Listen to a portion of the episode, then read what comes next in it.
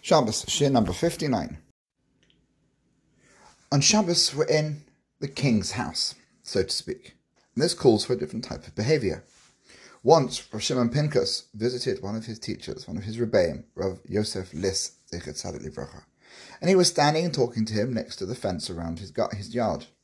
He fiddled with the gate, and as they spoke, unconsciously he pushed it open and closed. The Rav asked him, What are you doing? Nothing, he replied, not quite getting the point. What are you doing? You're doing something. Again, he said, Nothing. After the third time he asked what I was doing, I suddenly noticed my hands opening and closing a gate. He said to me, You know, something like that would never happen to him. My hands wouldn't move on Shabbos without my knowledge of exactly what they were doing. You know why? Because this rabbi had a father who was a Kotzke Chassid. He was a great man.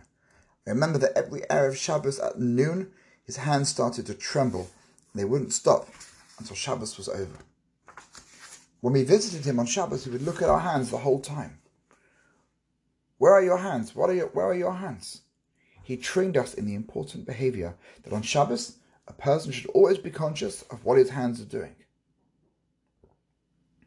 And another amazing story, cited this time in a sefer called Seder Hadoros, teaches us the significance of what a person does with his hands. There was once a great man named Rabbi Bustanai, who was a descendant of King David himself.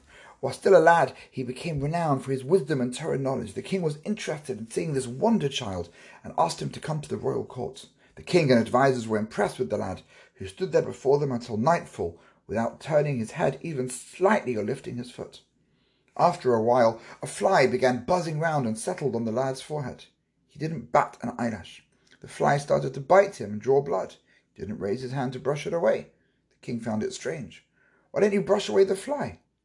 The lad answered, We have a very important tradition in our family that when in the presence of the king, one doesn't lift a hand or a foot without the king's permission. The king was delighted with the lad's answer. He accorded him great honor and made the fly that family's insignia.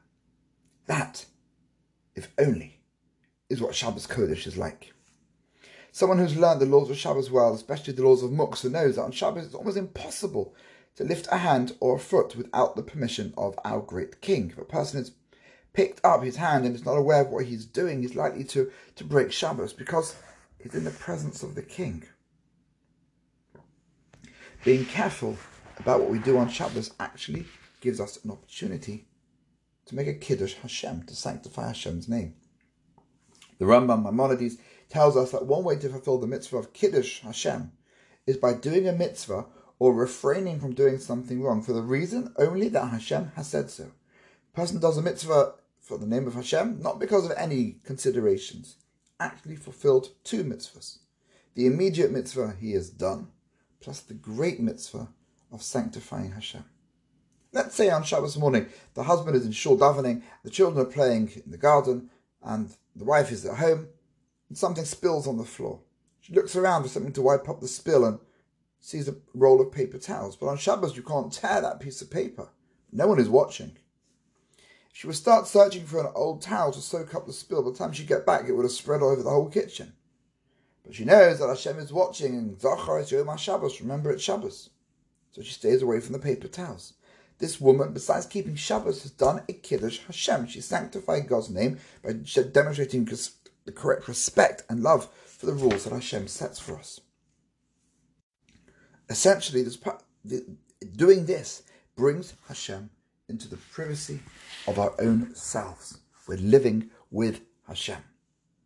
When we say a bracha, Baruch Atah, we have to realize we are talking to Hashem. And the special time to develop this level of emunah, this type of relationship, is on Shabbos. Whatever we do in preparation for Shabbos, let's not just do it to make our husbands happy, our wives happy, the children happy, the guests happy. Let's go to the next level. Do it to bring honor to Hashem. Have a lovely day.